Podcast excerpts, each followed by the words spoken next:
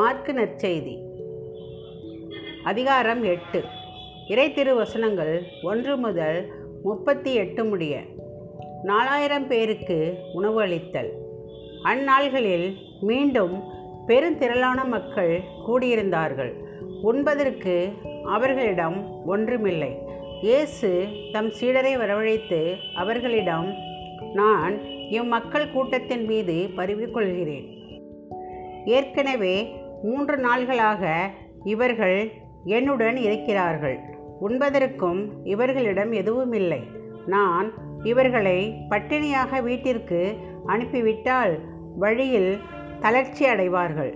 இவர்களுள் சிலர் நெடுந்தொலையிலிருந்து வந்துள்ளனர் என்று கூறினார். அதற்கு அவருடைய சீடர்கள் இப்பாலை நிலத்தில் இவர்களுக்கு போதுமான உணவு அளிப்பது எப்படி? என்று கேட்டார்கள். அப்போது அவர் அவர்களை பார்த்து உங்களிடம் எத்தனை அப்பங்கள் உள்ளன? என்று கேட்டார். அவர்கள் ஏழு என்றார்கள். தரையில் அமர மக்களுக்கு அவர் கட்டளையிட்டார். பின்பு அந்த ஏழு அப்பங்களையும் எடுத்து கடவுளுக்கு நன்றி செலுத்தி பிட்டு பரிமாறும்படி தம் சீடர்களிடம் கொடுக்க அவர்களும் மக்களுக்கு அளித்தார்கள். சிறு மீன்கள் சிலவும் அவர்களிடம் இருந்தன. அவற்றின் மீது அவர் ஆசி கூறி பரிமாறச் சொன்னார். அவர்கள் வயிறார உண்டார்கள். மீதியாய் இருந்த துண்டுகளை ஏழு கூடைகள் நிறைய எடுத்தார்கள். அங்கு இருந்தவர்கள் ஏறக்குறைய நாலாயிரம் பேர். பின்பு அவர் அவர்களை அனுப்பிவிட்டார். உடனடியாக தம் சீடருடன் படகேறி தல்மனுதா பகுதிக்கு சென்றார். அடையாளம் கேட்டு சோதித்தல். பரிசெயர் வந்து இயேசுவோடு வாதாட தொடங்கினர். வானத்திலிருந்து அடையாளம் ஒன்றை காட்டும்படி அவரை சோதித்தனர். அவர் பெருமூச்சு விட்டு இந்த தலைமுறையினர் அடையாளம் கேட்பதேன்? இத்தலைமுறையினருக்கு அடையாளம் எதுவும் கொடுக்கப்பட மாட்டாது என உறுதியாக உங்களுக்கு சொல்கிறேன் என்றார். அவர்களை விட்டு அகன்று மீண்டும் படகேறி அவர் மறுகரைக்கு சென்றார். பரிசேயர் ஏரோதியரின் புளிப்பு மாவு. சீடர்கள் தங்களுக்குள் தேவையான அப்பங்களை எடுத்து செல்ல மறந்து விட்டார்கள். படகில் அவர்களிடம் ஒரு அப்பம் மட்டுமே இருந்தது. அப்பொழுது இயேசு பரிசேயர் ஏரோதியர் ஆகியோரது புளிப்பு மாவை குறித்து மிகவும் கவனமாயிருங்கள் என்று அவர்களுக்கு கட்டளையிட்டார். அவர்களோ தங்களிடம் அப்பம் இல்லையே என்று ஒருவரோடு ஒருவர் பேசிக்கொண்டிருந்தார்கள். இதை அறிந்த இயேசு அவர்களை நோக்கி நீங்கள் உங்களிடம் அப்பம் இல்லை என ஏன் பேசிக்கொள்கிறீர்கள்? இன்னுமா உணராமலும் புரிந்து கொள்ளாமலும் இருக்கிறீர்கள். உங்கள் உள்ளம் மழுங்கியா போயிற்று. கண்ணிருந்தும் நீங்கள் காண்பதில்லையா?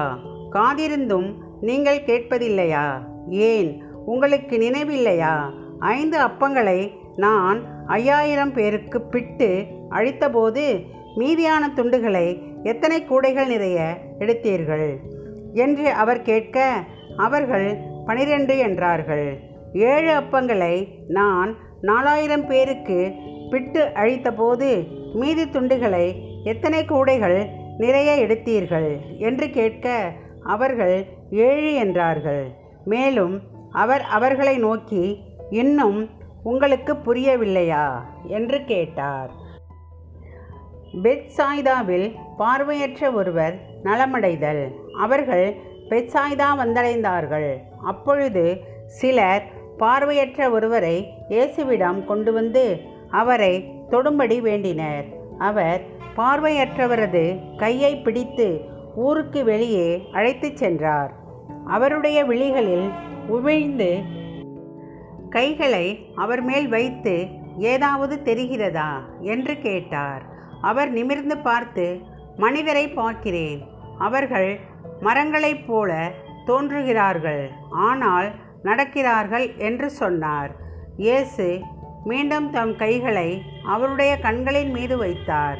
அப்போது அவர் நலமடைந்து முழு பார்வை பெற்று அனைத்தையும் தெளிவாக கண்டார்.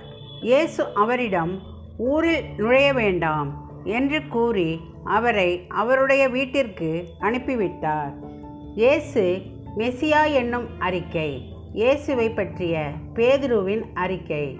இயேசு தம் சீடருடன் பிலிப்பு செசாரியாவை சார்ந்த ஊர்களுக்கு புறப்பட்டு சென்றார். வழியில் அவர் தம் சீடரை நோக்கி நான் யார் என மக்கள் சொல்கிறார்கள்? என்று கேட்டார். அதற்கு அவர்கள் அவரிடம் சிலர் திருமுழுக்கு யோவான் எனவும் வேறு சிலர் எலியா எனவும் மற்றும் சிலர் இறைவாக்கினருள் ஒருவர் எனவும் சொல்கின்றனர் என்றார்கள். ஆனால் நீங்கள் நான் யார் எனச் சொல்கிறீர்கள்? என்று அவர் அவர்களை கேட்க பேதுரு மறுமொழியாக நீர் மெசியா என்று உரைத்தார். தம்மை பற்றி எவரிடமும் சொல்ல வேண்டாம் என்று அவர்களிடம் அவர் கண்டிப்பாய் கூறினார். இயேசுவே மானிட மகன். பயணம் செய்யும் மானிட மகன்.